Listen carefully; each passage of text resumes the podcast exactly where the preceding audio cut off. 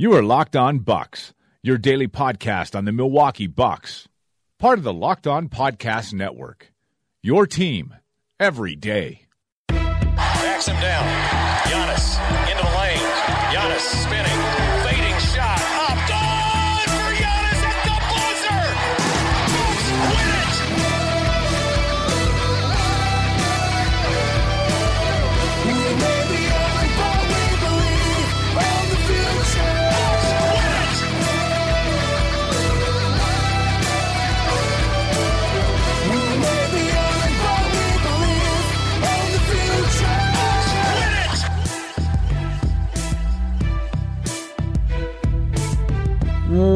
Welcome to Locked On Bucks. I'm Eric Dame, Milwaukee Bucks reporter at ESPN Milwaukee. Also, the Milwaukee Bucks reporter at ESPN, and I don't know how to pronounce this one either. Lodi or Lodi? I'm not sure. It's L O D I. Um, it's over past Madison, and I've driven past it, I believe, before. Or and I know I've seen the name, but I don't. Yeah, I've seen that name. I don't know if it's Lodi or. Lodi though. Um, it's one of the two, or maybe it's not. Maybe it's something totally different that I don't even know about. But La Lottie Dottie, we likes to potty.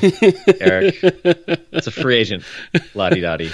um, so I don't, I don't know. But I'll, I'll stop by. The voice you just heard, Frank Madden, the founder of BrewHoop.com, and my good friend Frank. Uh, did you did you survive the the LeBron? Uh, Apocalypse. I I don't even know if it's an apocalypse. I was trying to think uh, uh, the LeBron mania, LeBronarum. I don't, I don't know. I was trying to think of a catchy name, but I got nothing. Yeah. Um. I mean, again, like it, it seemed like this was certainly what all the smart people had been saying for for probably a week that this was seemingly an inevitability, and there was that like very brief. Uh, he's talking to the Sixers. Uh, kind of moment on Twitter, but that didn't last very long, and it seemed like it was just kind of a courtesy thing. So, um, so yeah, I, I think you know, again, it it it had obviously been something that's been talked about for a year.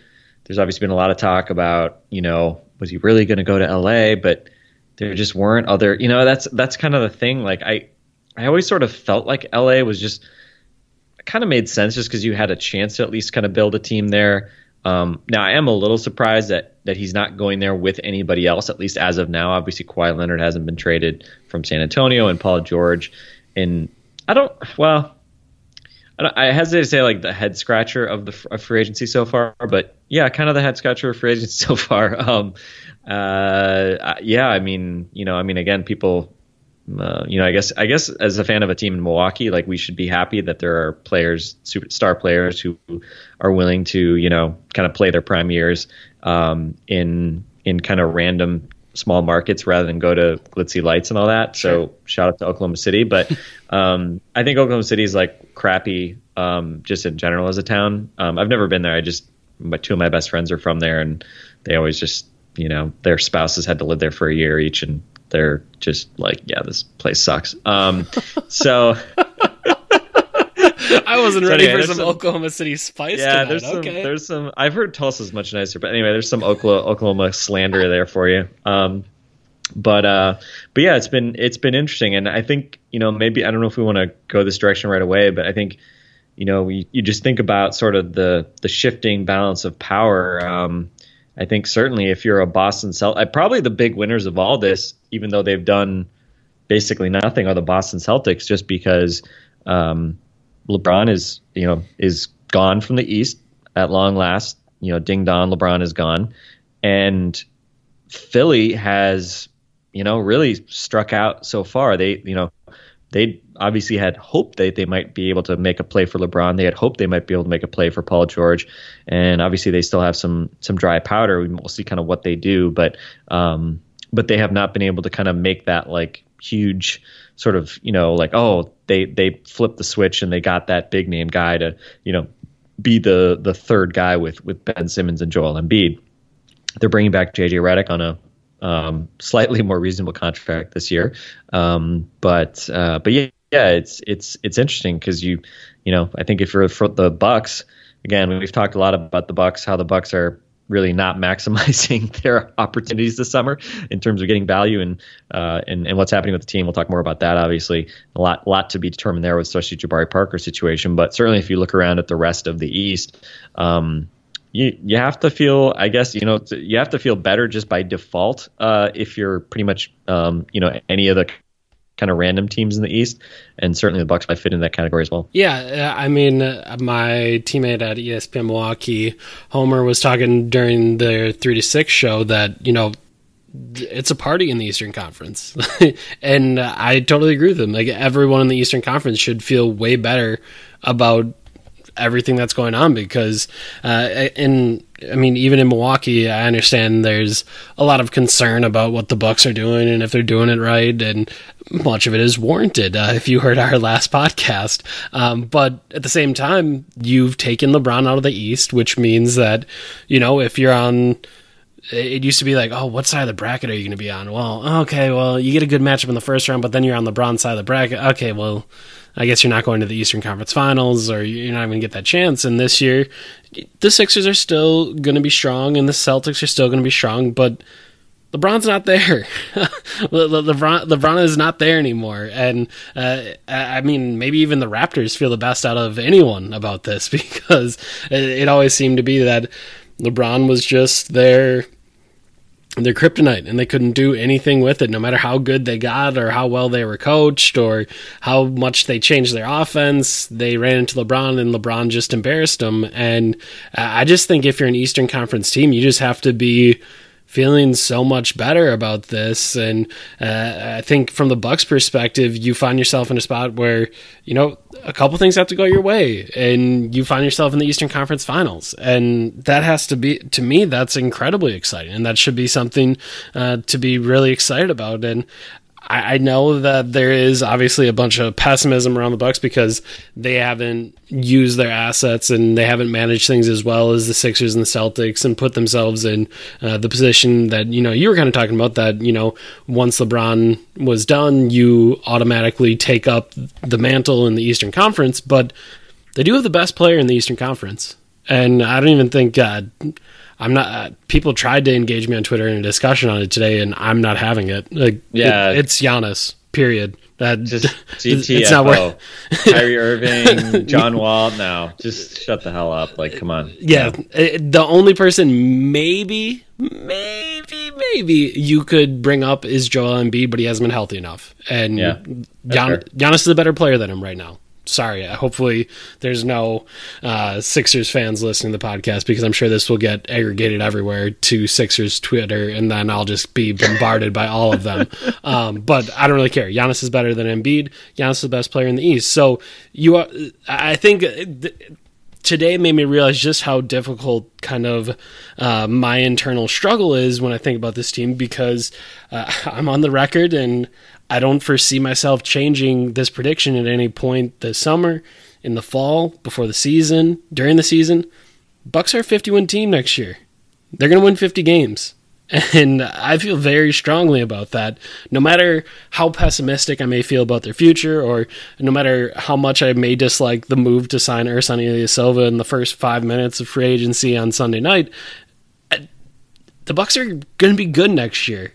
and the Bucks are going to put themselves in a spot uh, to compete against the Sixers and the Celtics. Are they going to be as good as them? Maybe not, but I, I do think they find themselves in a spot where you know they should be able to get through the first round, and then they should be able to get into a second round matchup against possibly probably one of those two teams, and you know have a chance to get to the Eastern Conference Finals. Yeah, it's it's uh it's interesting. I mean, you know, you kind of just look the way it's shaping up. I think there's, you know, Boston there's Philly, and then I think uh, Toronto is sort of this weird X factor because Toronto's the defending East regular season champs, and nobody really really wants to think about them like still being sort of relevant. And you know, coaching change. There's obviously a lot of turnover on the the bench there. Maybe not in terms of the roster with with Fred VanVleet uh, inking a very reasonable two-year, eighteen million dollar contract to come back. So, um, so yeah, I mean, it's interesting because it's like the, those three teams are you know sort of the fifty-win teams that you feel like you can trust. Cleveland has,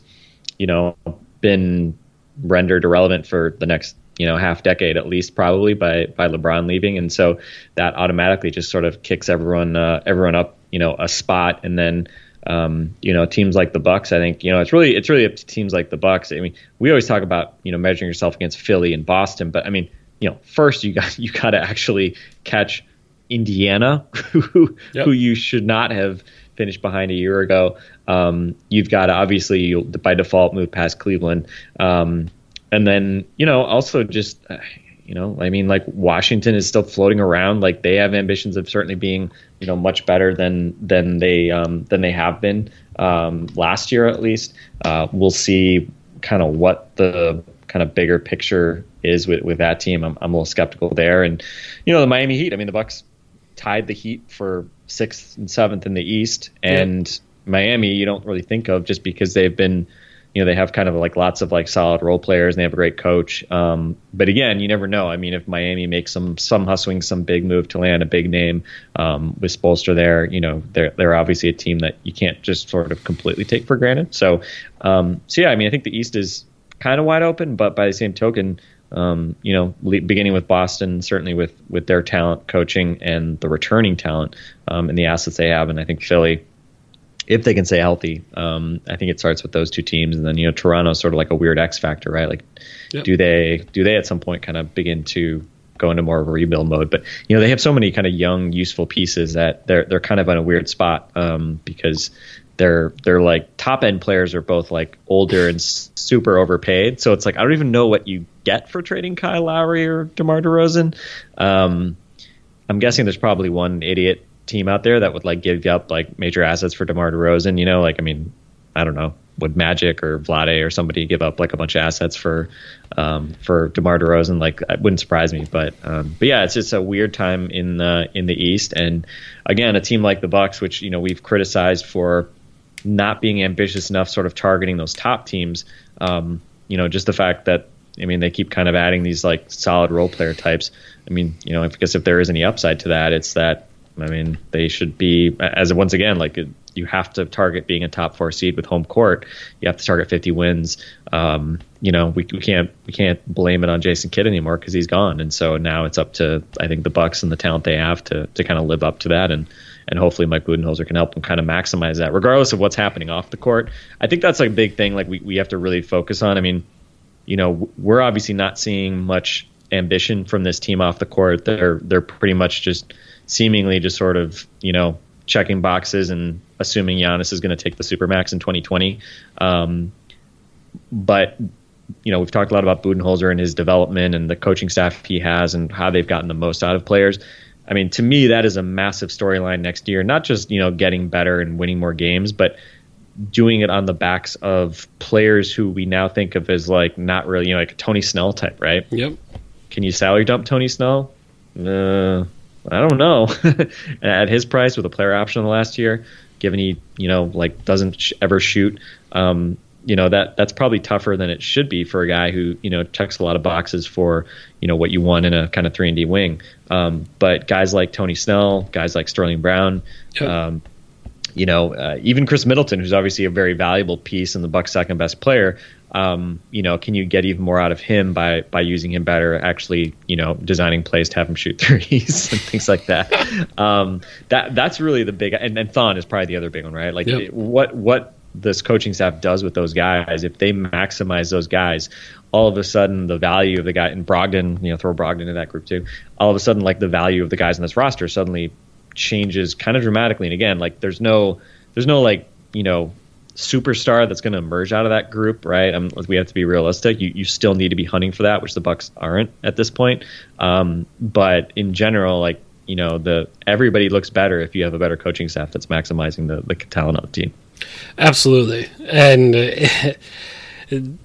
and there's really there's no way of knowing until we actually get into the season. Like, yeah, we're going to hear stories uh, during the off season about guys in the best shape of their life, about all the new ways that Mike Budenholzer is really helping them out. Like we're going to hear all of that stuff, but we won't really know if any of that is true until you know the the season actually happens and we get to see uh, what the Bucks are able to do and how those players are able to be helped out by this coaching staff and and what improvements they can make. But yeah, get maximizing this, maximizing the roster. That that's just huge for this Bucks team when it is as capped out as it's going to be, and is you know this summer is probably going to end up being somewhat boring for this Bucks team because uh, maybe there isn't a huge move to be made. There's just the idea that you got to find a way to be better with the players that you sign. So uh, we'll kind of have to keep an eye on that.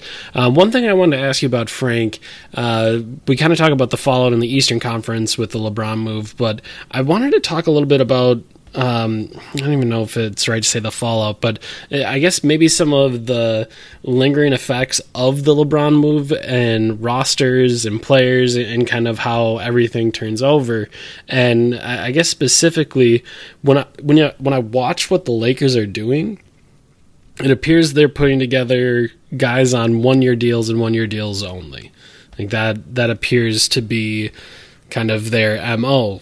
The Bucks have a notable player on a, a, a one year deal, uh, and it is someone who is a, a, Clutch Sports client, and he does play point guard. And I know they are reportedly signing Rajon Rondo to a one year, $9 million deal, but uh, I'm curious do you think there's something with the Lakers with Eric Bledsoe? Um, it doesn't appear that way because, like I said, they they do appear to be going in the Rondo direction, but um, it this wouldn't be the first time LeBron blew up a team midway through a season if something wasn't working out. Right? Like, is, maybe there's something there. I don't know. Yeah, I mean, contrary to what we usually complain about with Eric Bledsoe, he might be too good of a shooter uh, to be to be a target of the Lakers. Um, yeah, I, I don't. Uh, I, I, don't know. I mean, we, we obviously have talked about that. Like wherever LeBron landed, like would there be an angle to um, to sell them on a on some sort of Bledsoe deal?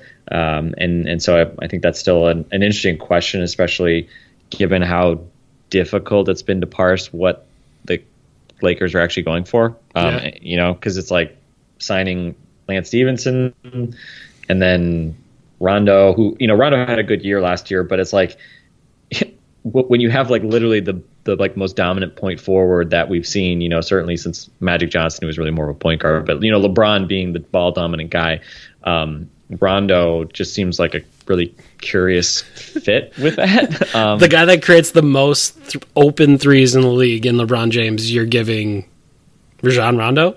That, yeah. that doesn't sound great. Yeah, uh, yeah, I, I, it's strange. I mean, you know, Lonzo Ball, I think I mean, Lonzo has, has shot well from perimeter, like sort of before the, his NBA days, at least. Um, I think he only shot 31% last year. We'll see if he, you know, his shot becomes less broken over time. I'm, I'm still generally a believer in Lonzo, sort of as a, a good future good NBA player, just because he does so much stuff. Um, but uh, but yeah, you know, combining him with Rondo is is kind of curious because you really, you know, we, we complain about not having you know knockdown shooters at the point guard spot, but um, you know, Brogdon and and Delly and Bledsoe are you know certainly much more proven than uh, than who the Lakers have surrounded by you know with yep. surrounding LeBron, LeBron James. So definitely some interesting stuff there. You know, going after JaVale McGee on you know July one. I mean, again, it's sort of a lot of the same arguments we had against you know the Bucks going after Ersan right away. Kind of some similar things. I mean, granted they only gave JaVale the minimum, but it's like I don't know, like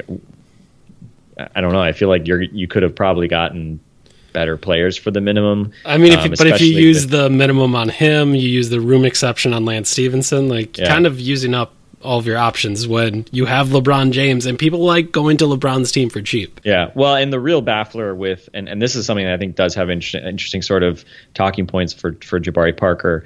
Um, the fact that they renounce Julius Randle's um, uh, rights and, and make him an unrestricted free agent when he was a restricted free agent. I think he had like what, like thirteen million dollar cap hold. Yep. You know that they effectively renounced him in order to sign Rajon Rondo to a one year nine million dollar deal.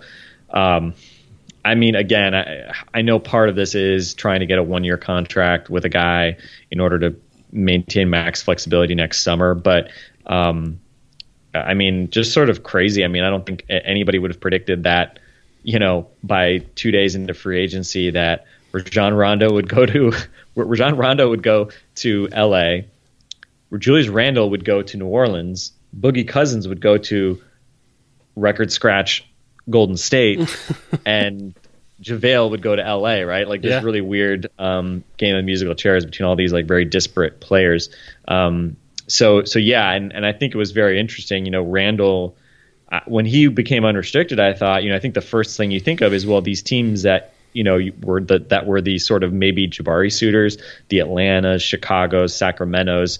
Um, you know, I, I guess Brooklyn may have a little bit of cap space if they get through this, depending on what they do with the Dwight Howard buyout. Um, so you kind of think, well, would any of those teams go for him? But I don't know. You kind of look at a lot of those teams, and I think you know Jabari and, and Randle are not exactly like positionally. You know, Randle's more of a small ball five slash four, whereas Jabari I think is more of a you know four slash three type guy. Yeah, Um, Randle's a four and a but- half, while Jabari's a three and a half, probably. yeah, yeah, exactly. But but there is some similarities in terms of like you know being young talents with kind of question marks, but di different kinds of question marks. Yeah. Um, I mean, I think Randle's clearly a, a better player, doesn't have the same injury issues, obviously that Jabari does.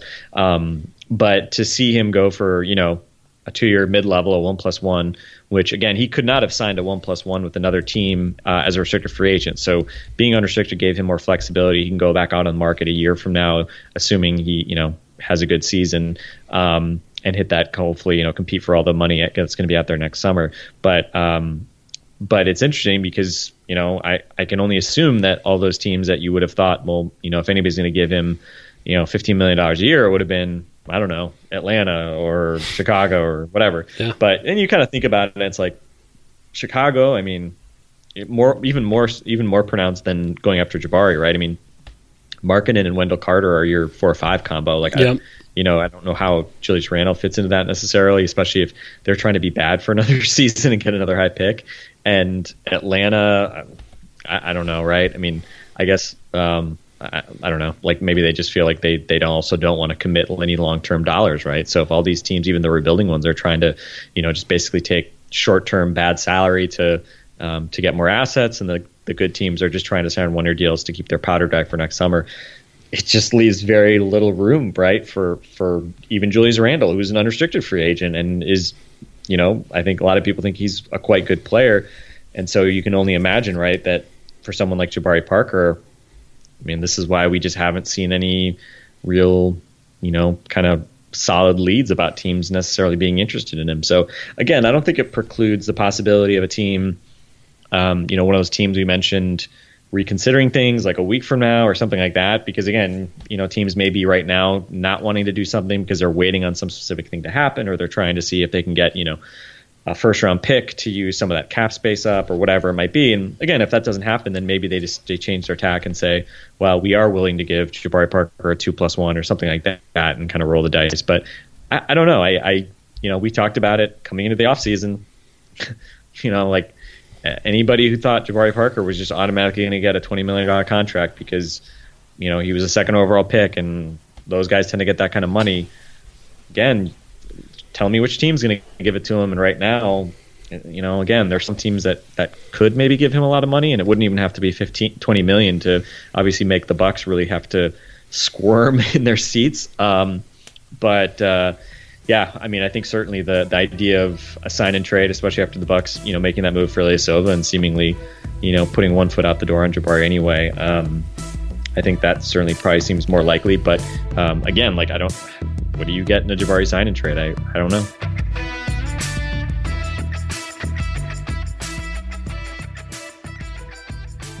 Man, I'm trying to think where I read an article that said a bunch of people were really interested. Man, who would who would have written something like that? Uh, man, I can't think of it right now, but uh, someone I I don't know. I saw it on the internet somewhere. Uh, but yeah, they were clearly mistaken. Someone carrying agent water. Um, Maybe I don't know, um, but they were clearly mistaken in that because uh, I just don't really see the market for Jabari, and uh, this kind of serves as a good segue into this topic. But uh, I know now my Twitter feed, pretty much every day, my mentions look like um, I don't even know. 21 questions about Jabari Parker. that's pretty much what it's turned into. Like, when do you think he would accept the qualifying offer? When could he accept the qualifying offer? How long could the qualifying offer stay out there? How long do other teams have to offer him uh, contracts? Like, all these different things. And uh, I, it is just the the second day of free agency, so I just want to tell people like I think we're going to be at this for a while, and I, I know we said this at the start of free agency, and I don't know if uh, you know saying that at the start of free agency really gets through to people because you know a while at the start of free agency maybe that means the end of the week to some people, and I mean I think it goes on it might go on for the rest of this month. Like, I just think it's going to be really interesting to see how quickly you know Jabari Parker's camp gets uh, a hold of reality because the reality that is out there might not be one that they want to accept. Because the reality is, I don't know if there's a team out there that's making a, a Godfather offer for Jabari Parker, and I don't know if there's a team out there that's making a I don't even know any any offer. Any, I mean, that that's the thing, right? I don't. I yeah. don't think you nec- I don't think you necessarily even blame his camp right now because I just I think just the nature of the market. I don't know as a restricted free agent why any team necessarily is even really talking to him because again, like you know, could he could they go out and get like an MLE offer from a team? Like I would I would freaking hope so for his sake, right? But yeah. It, it, no team is like looking at that and saying, "Oh, that's what we should. We're gonna go tie up our mid level and and think that the Bucks are not going to. I mean, again, like even if you don't like Jabari Parker, I mean, I think if he if he signs a mid level deal, like you match that and just deal with it later, right? I mean, Absolutely. he doesn't he doesn't need to go and average 20 points a game to be movable on a mid level contract, especially a year from now when um, when I think he's you know the the market is going to be kind of opened up a little bit again, assuming he stays healthy. Um, and, and by I, the way, like for for reference, like um, and if people are wondering like kind of how long these things can drag out, so the Brandon, I mean really what we are hoping for as a Bucks fan, if you are hoping for a, Jabari Parker sign and trade to get some value back for him, you're really hoping for a, a Brandon Jennings for Khris Middleton and Brandon Knight move, right? And th- this is very rare, so it's it's it's unique that the Bucks were actually probably the last team to pull off a really good deal like this, like one of these sign and trades with the guy that you know yep. things sort of went off the rails with, um, and uh, that happened on July 30th, 2013. So that, you know, again, that was like, I guess, three or four weeks into, uh, well, I guess, a month into free agency um, in 2013, five years ago. So that just gives you an idea of how long it can take. And again, like it, you know, it's possible a team decides tomorrow, like, hey, we'd be willing to go 15 million, and they, you know, call up Jabari's agent and they realize, like, shit, we gotta, we gotta probably think long and hard and just see if we can do this and let's go and engage the Bucks on on sign and trade stuff. And in that case, you know, maybe something happens quickly, right? Because I think, I mean, again, like let's be realistic. Like at this point, have the Bucks made an offer? We haven't heard anything about the Bucks actually having made an offer, right? Correct. I mean, we, we heard we heard about them making an offer last fall, but have they get, put anything on the table as far as this year, uh, other than obviously the qualifying offer, which they had to?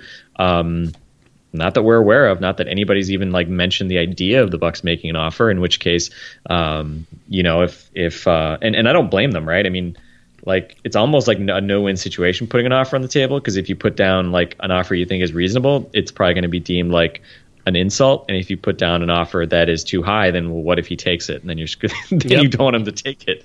So, um, so yeah, I mean, I think to be honest, like if I'm the Bucks, I probably go into the offseason saying like, you know, Jabari, like what do you think you're worth? Twenty million dollars a year? Okay, go find it.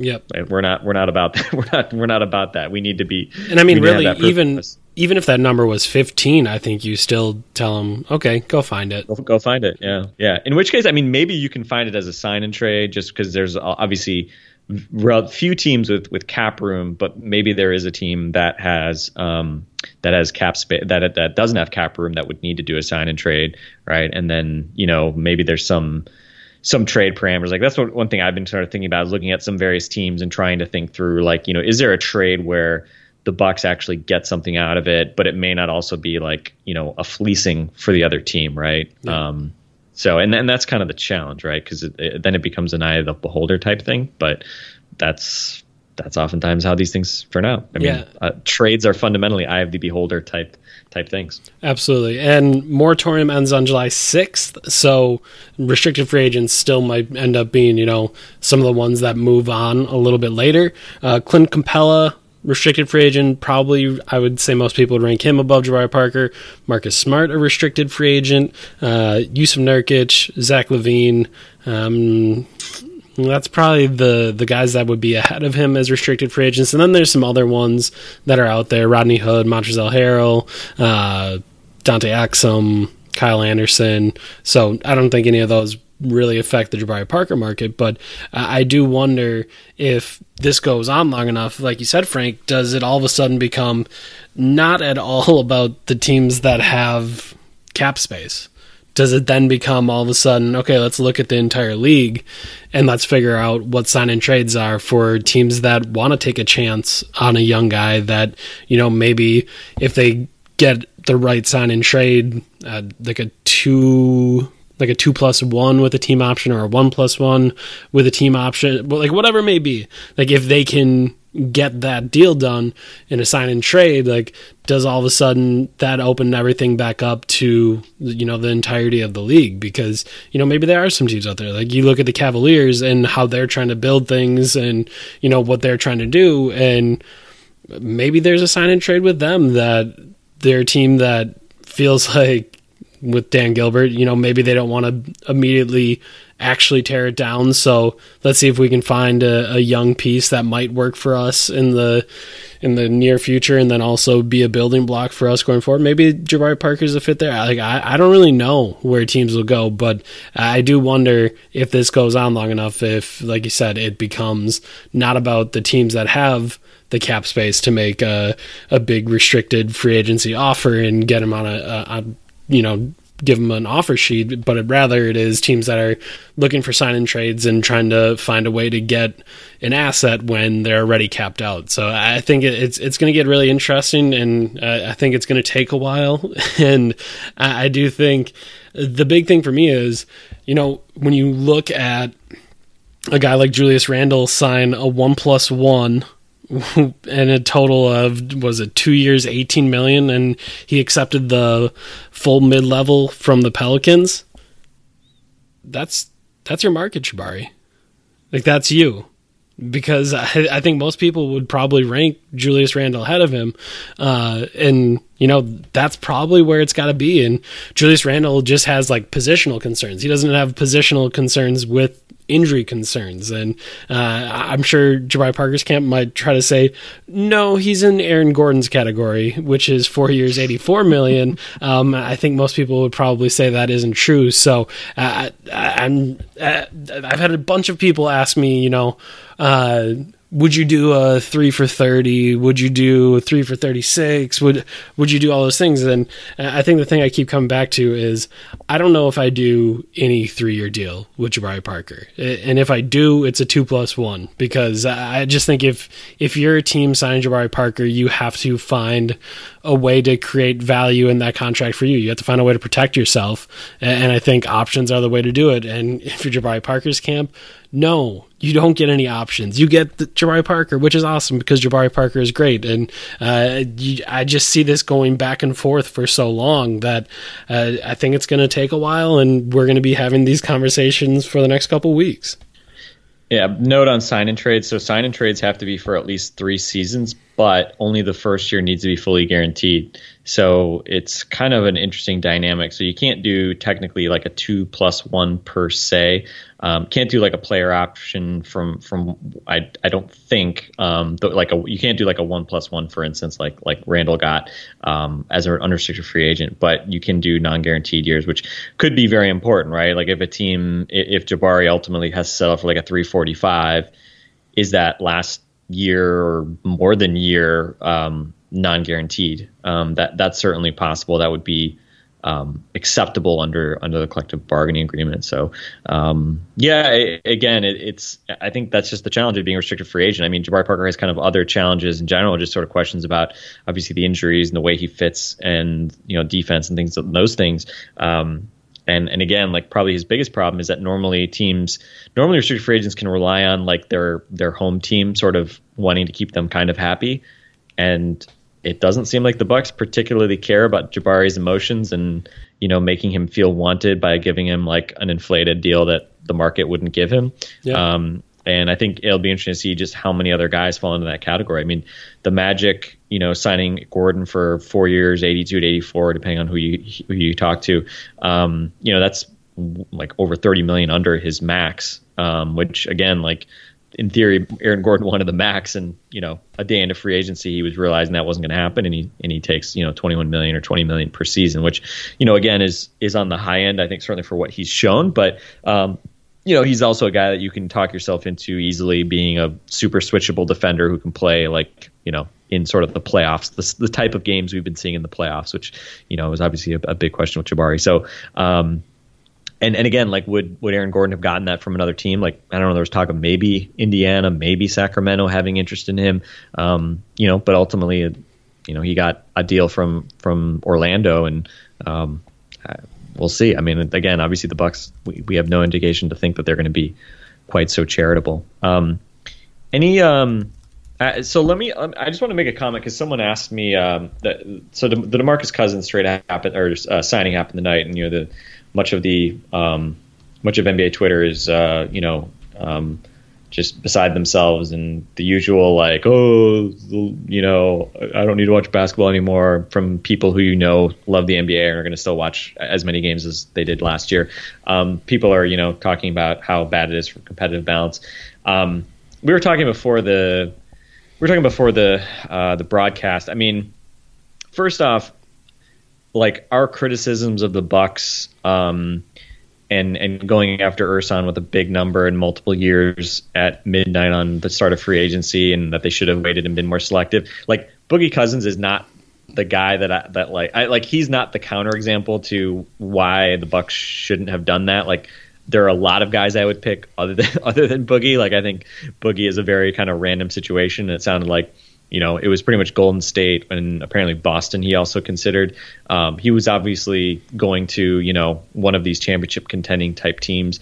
Uh, and again, I don't, you know, we can say the Bucks by virtue of poor management the last couple of years were, would not have been able to sign Boogie, but um, I'm, I, you know, I will fault the front office and the Bucks for many things this summer, but not getting Boogie isn't really uh, at the top of my list. Um, and someone asked me, and I said, so I said, uh, someone asked me about this, and I said, well, I think I think Laker fans can be mad about Boogie because that's the only place I could have seen him signing for so little. We, we later found out Boston was also in the mix, um, and I said Bucks fans should focus their frustration on more gettable guys. Um, and so someone asked me, um, the real MJR22 asked, who is quote unquote gettable, and so I listed off just some names. Um, and again, like this is sort of the, the, the point from the other night. You know, Ersan in isolation, like could Ersan give you, like you were saying, could Ersan give you seven million dollars in value next year? Very possible. Yeah. Um, but you know, is he a guy that is going to outplay sort of his his contract, outplay his role, and turn into like a diamond in the rough type guy? Like I think we're both very realistic. It's not going to happen. You know, he's 31 or 34 or whatever the hell he is. Um, he has seen his best days. You just sort of hope he can sustain what he is. Um, and so I think guys that, that we've seen sign contracts, again, these guys are kind of all over the place positionally, but I think some of the interesting guys that we've seen sign contracts that I would flag as like, you know, guys that I would have taken, you know, guys that I probably would have taken their contract over Ersan's, um, just that we've seen already, not even including guys who are going to probably sign for less later. But um, I thought, you know, again, if the Bucks desperately needed a guy whose name um, has already been in Milwaukee before, um, bit of a technicality, but Glenn Robinson III yeah. has never played for the Bucks, but obviously big dog son. Um, he ends up signing for two years, eight million in Detroit. Um, you know, a guy who, again, like, is he going to be a starter, quality starter, or something like that? Mm, probably not, but you know, again, he has actually shot the ball well from three of the last couple of years, and he's a you know a capable wing defender. And again, like that combination is obviously very interesting. So I throw GR three in there. Hezonja, we've talked a lot about. He signed for one year, six and a half in New York. Um, Nerlens Noel getting two years for what like three and a half million total from Oklahoma City. Yep. Um, uh, you know, again, like you know, could you have gotten Nerlens Noel under the argument of uh, I think you can compete with John Henson and Thon Maker better than you can compete with Steven Adams for minutes. Um, I think you probably could have made a compelling case to Nerlens Noel to to take a chance in Milwaukee for very little money. Um, but again, like I don't think the Bucks are about taking chances on anybody at this point. I think they're just going to be super vanilla and sign, you know, locker room guys. And again, you're going to get Ersan Ilyasova types for that. Um, I think some other guys that I thought were interesting, Omri Caspi, who was really disappointing in Golden State last year, but has been a guy that has been like a really interesting kind of combo-ish forward distance shooter type guy in the past. I think Caspi's still pretty interesting. He signed for I think one year and basically nothing.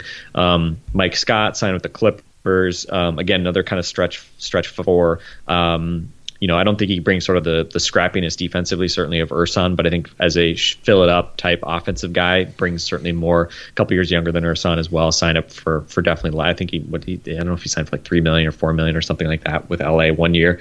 Um, and Seth Curry signing for I think under three million a year as well. Curry's had a lot of injury problems, but you know, again, an interesting guy just because he is a shooter and, and floor stretcher, and you know, brings some of that off the dribble shooting that that you obviously have uh, have campaigned for. so those are just guys that who you know those are just guys who've signed the first two days of free agency, right? I mean, we haven't even gotten to some guys who may sign for, you know, some some even potentially even bigger brand names that may sign for like the the taxpayer mid level or less. Um, you know, and some other guys that I think are interesting. Um, you know, Michael Beasley, we've talked a lot about. Beasley seems like he's destined to sign like a one year you know less than five million dollar contract somewhere. Uh, and again, you know I think we all know what, what Beasley can give, and you know from both forward spots. Um, Avery Bradley, I'm really interesting. I'm really interested to see what happens with. Um, I feel like he'll probably resign with. I, he seems like the kind of guy who's going to like resign with the Clippers for like 10 million bucks or something like that. But I think that kind of belies the fact that nobody is offering him. I, well, I don't know. Maybe there are teams that are going to offer him like a multi-year mid-level deal. But he's an interesting guy that I think, given his age and sort of like positional profile, would have been a really interesting guy to maybe take a multi-year mid-level, ma- you know, max mid-level contract on, uh, throw it out and just see if a guy like that would be interested, right? Because you know everybody's everybody looked at him as like, oh, he's getting paid eight million dollars. He had what like a four-year, thirty-two million dollar contract, and the theory was, oh, well, yeah, but if you trade for him, he's going to then want fifteen to twenty million bucks. And you're going to have to pay him a ton of money. Uh, I, don't, I don't, I don't know what Avery Bradley's going to get. Yeah. Um, and he's certainly a really interesting guy when you think about the Bucks. Um, you know, again, like is he a guy that you could even play at the point at, at times in lineups where you have Giannis and, and Khris and you know different ball handlers, um, and then kind of a couple other random guys. Um, a Moute, who obviously um, before hurting his shoulder in the playoffs did an awesome job being like super switchable. I mean, we know what Luke can do. He even started to knock down threes at a reasonable rate in Houston last year. Um, and then you mentioned Montrezl Harrell, another restricted free agent, who again I, I imagine will be back in. Uh, in LA, but certainly a really interesting kind of energy, small ball five type guy who, um, you know, I think certainly has has acquitted himself quite well both in Houston and then last year uh, after the trade to uh, to to LA. So again, like if it seems like we're just kind of like you know shit talking the box without any like examples of guys that we think could have made sense. I mean, those are just some names that that you know again like you know you offered me the chance to swap Ilyasova's contract for any of those guys like I'll happily take any of those guys, and you know, I guess we'll see what some of those unsigned guys where they end up too, because certainly we may see some some big bargains there as well.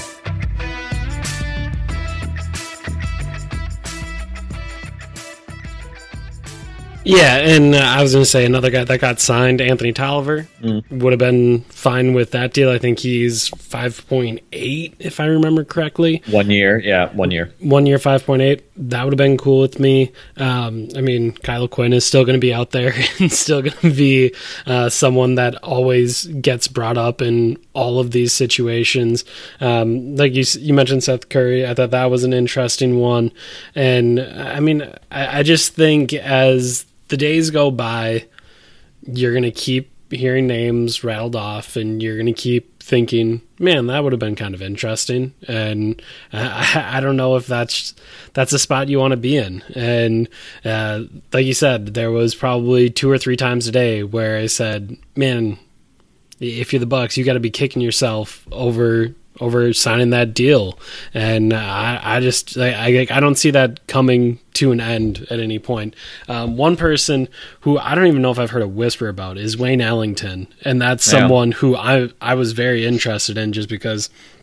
I think he shoots the ball extremely well. He moves off the ball extremely well, and you know maybe he ends up getting the full MLE, but well, the full MLE was something that the Bucks could offer, um, and they used almost all of it on Ersan Ilyasova. So uh, I, I just think I mean, it's going to keep happening, and there, there's a reason why you know we kind of talked through all of this and why we were you know kind of fired up on on Sunday about you know just shooting that that one shot that you had.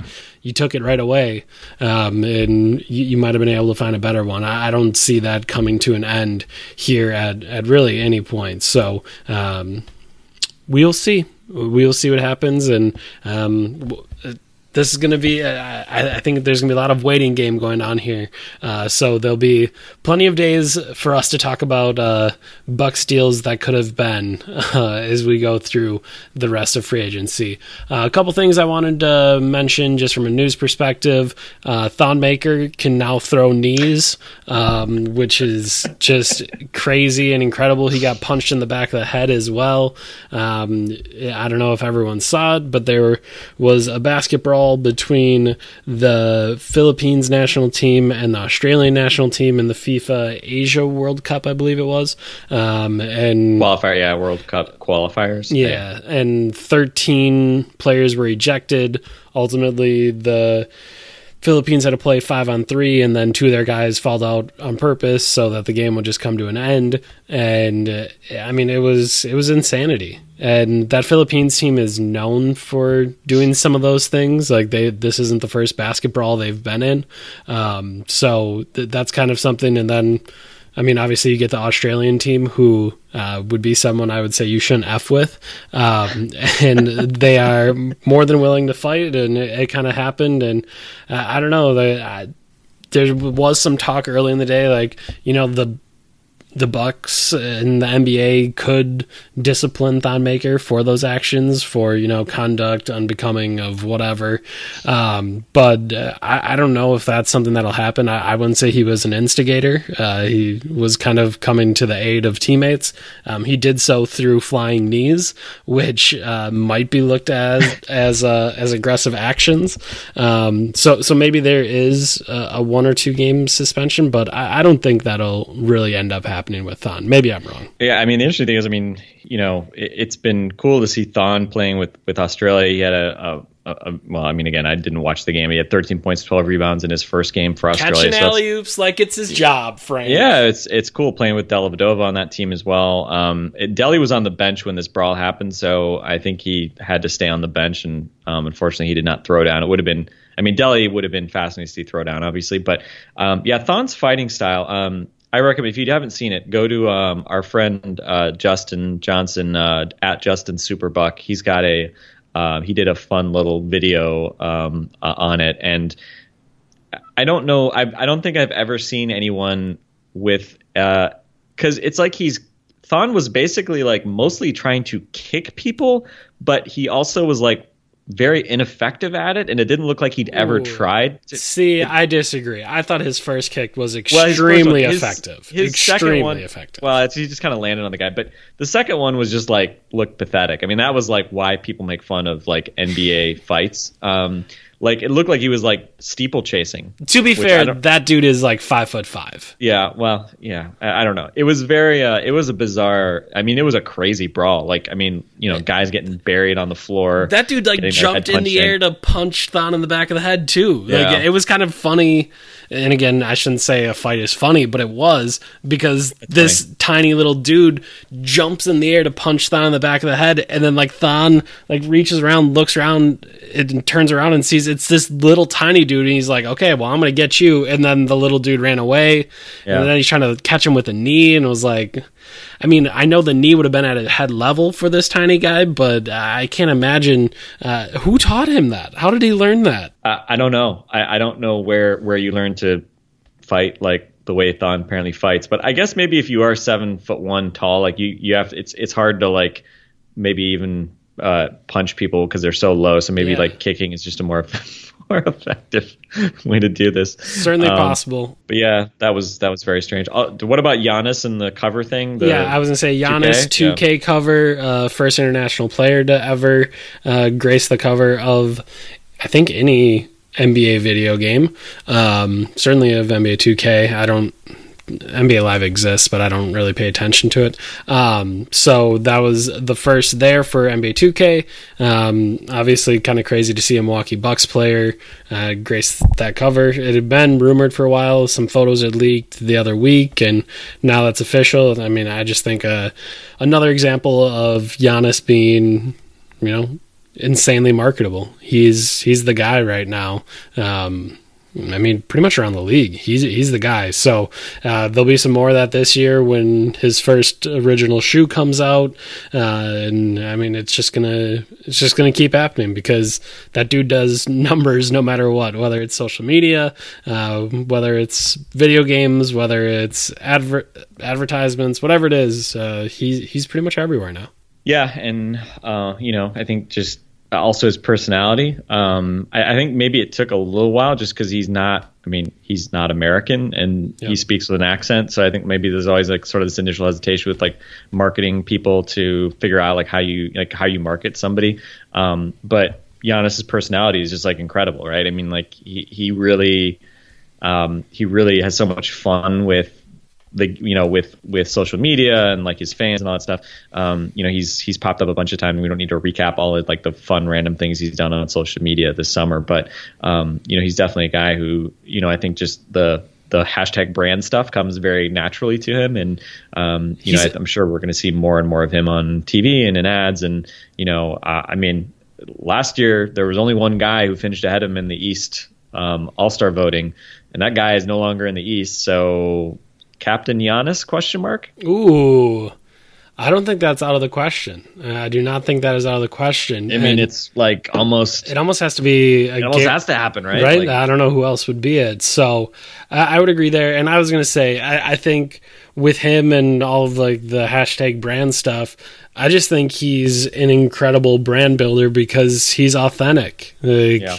uh, I, the one of the things we didn't get to talk about was when he did a Instagram live and someone asked him if Mo Bamba's better than him and he's like hell no uh, and then like he had to apologize for it but like when you're building a, a totally endearing way but it was totally endearing it was totally authentic and that dude just like doesn't at, at, this point he doesn't have a filter on you know how much he should let people in to his life. Like you think of aaron rodgers uh, another great brand uh, kind of guy in wisconsin and he's very calculated he knows exactly what he's doing. He's only going to let people into such uh, such a level, and Giannis is just like whatever. Like this is me and my girlfriend hanging out. Like come hang out with us and ask me questions, and I'll talk about it and make fun of other players. Like okay, sure. So I think as long as he's that authentic and people feel like they're getting to know the real Giannis, uh, he's going to keep being an, an, incredible brand builder and something that every advertiser is going to try to catch. Uh, other news for the day: summer league roster for the Bucks is officially out. Um, I don't know if there's a ton of excitement on that list. Uh, 34 year old Perry Ellis is somehow still uh, working with the Bucks. Um, I was going to say the other one, DJ Wilson will be there. Uh, not that that's really a surprise uh, after his rookie season, but he'll be there. Donte DiVincenzo will be there. Sterling Brown will be there. And uh, I was going to say the other one that I think a lot of people are excited about, and this is someone that I mentioned on Twitter.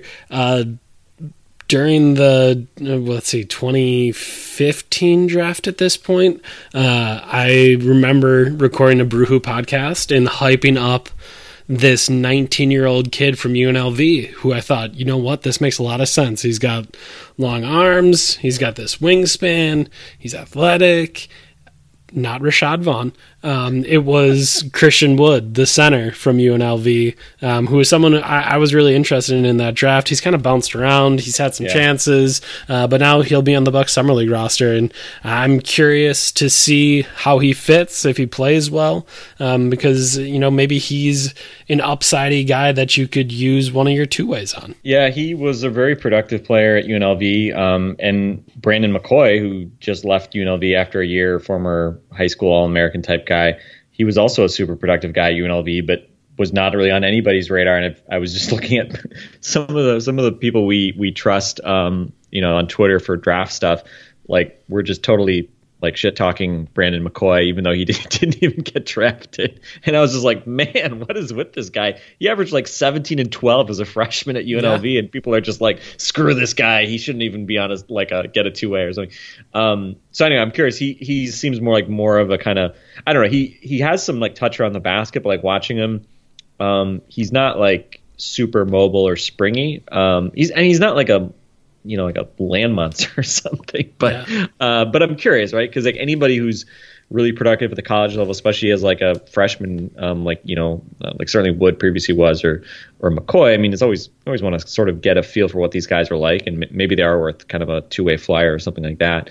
Um, but I think the one thing we've seen over and over again is that UNLV just like like is just they don't know how to, like, if you're from UNLV like just steer clear of these guys because like Rashad Vaughn, obviously we we saw firsthand. I mean, Patrick McCaw looked like a pretty promising prospect his first year in the NBA. Um, his second, I mean, this past year he was terrible, and then he had that nasty injury, and I don't know. People were like acting like, "Oh, is Patrick McCaw going to come back in the playoffs?" It's like Patrick McCaw was garbage this year. like I don't think, yep. I don't, I don't think the Warriors want to play him, even if they had had him. Um, and uh, oh, and what was the guy? Steven Zimmerman. Remember Steven Zimmerman? Mm-hmm. He was a mm-hmm. high school All American. Was a second round pick of the Magic. He was on the Bucks Summer League roster last year. And um, you know, another guy who's just like I don't know. UNLV is just like a graveyard. Like if you, I well, I don't want to say that UNLV makes you bad, but like UNLV is maybe where like like a certain type of player, like, fraudulent like prep stars can go yeah. and put up numbers, and then they come to the NBA and they haven't learned anything, and they just are bad. So I, I don't know, whatever. We'll see. We've got at least a couple of uh, UNLV big guys that that uh, we'll, we will put that to the test. But yeah, yeah, Wood's kind of interesting, but I think you know again, sort of a lot of it's uh, makeup questions with him, but he has bounced around, had some chances to uh, to make some teams, been a, a pretty good G League player. So we'll see. He'll be our token guy that hopefully like plays well, and then we'll all be like, oh, could he be the guy that gets the? the you know, but again, with with two way contracts, like all of a yeah. sudden that kind of thing is in play, and um, worth noting the Bucks, uh, even though they're two way contracts, you, the Bucks did, I believe, make qualifying offers to both Marshall Plumlee and uh, Xavier Munford. Uh, yep. They're two way, they're two two way guys, so um, you know certainly very possible that both of those guys, uh, you know, do come come back next year as two ways, or you know, who right, who knows, right? I mean, if they obviously had chances to to uh, to get you know more money elsewhere, you know, who knows, maybe right? Like, I mean, it's not out of the question that a guy like Munford may even decide to go to Europe if he had a big offer, but I don't really know what his options are going to be. But um, wait, is is Plumlee on the summer league roster? Because I think Munford's doing like Team USA, like part of the Jeff Van Gundy. Plumlee is not. No. Okay, so that's oh Plumlee maybe was. I know Plumlee has been on that team as well. I don't know if he's, he's he not might be, right now. Yeah, but yeah, this is the USA Select um, roster that Jeff Van Gundy has coached as part of some of the um, international qualifying stuff for Team USA. It's basically a team of G League guys, so um, maybe not shocking those guys who play. But who knows? Maybe Thon Maker. I, I'm, I'm, was kind of happy when Thon wasn't announced on the summer league team that he was doing the the Australia stuff, just because I, I just didn't know if I had it the, the intestinal fortitude to like watch Thon be like ineffective in Vegas again for the third straight year. Um, yeah. I guess I guess he had some good moments in his first year, but last year was generally pretty pretty depressing. So I'll yeah, just on just just don't worry about it. Just you know, let's let's just see him in October and hopefully someone will trick him into thinking it's April and that he should be good again. Or someone punches him in the back of the head every game and oh. that's what gets him going too. That could work. I don't know. Just throwing ideas out there. Um, all right, so it looks like we've gone about an hour. So I'm not 100% sure what we're going to do if we're going to post this all as one podcast or split this up into two. Um, but either way, we will get that figured out, and we'll probably ask you about that going forward because uh, we are in a spot of the summer where you know there's not going to be a ton of action, and we're going to be talking about many of the same things. So maybe we'll cut down a day or two um, each week, or if you want it every day, you know, maybe we'll split these up into some shorter podcasts, and we can figure all of that out. But we'll probably ask I, you. Go ahead. Yeah, I say we do this all in one day, just because like July 4th is on Wednesday. Uh, and and I feel like by Wednesday night or Thursday or whenever the hell we next record, I feel like enough stuff will have. I feel like enough. It's it's early July, right? Enough stuff will probably have happened. I think, right? Maybe I don't know. Maybe so we'll see. All right, so I, this my, is all going to be all one my, podcast. All my all my all my takes will be stale. So just you got to throw them up. okay, sounds good. All of these thoughts will go up tonight. We'll talk to you some other time. Uh, we'll figure out exactly when that time is because uh, you'll be getting this here on July 3rd. Uh, obviously, I don't know if we're going to give you one for the 4th. Maybe we will. We'll figure it out though. So, We will talk to you later. For Frank, I'm Eric. This has been Locked On Bucks. See you guys when we see you.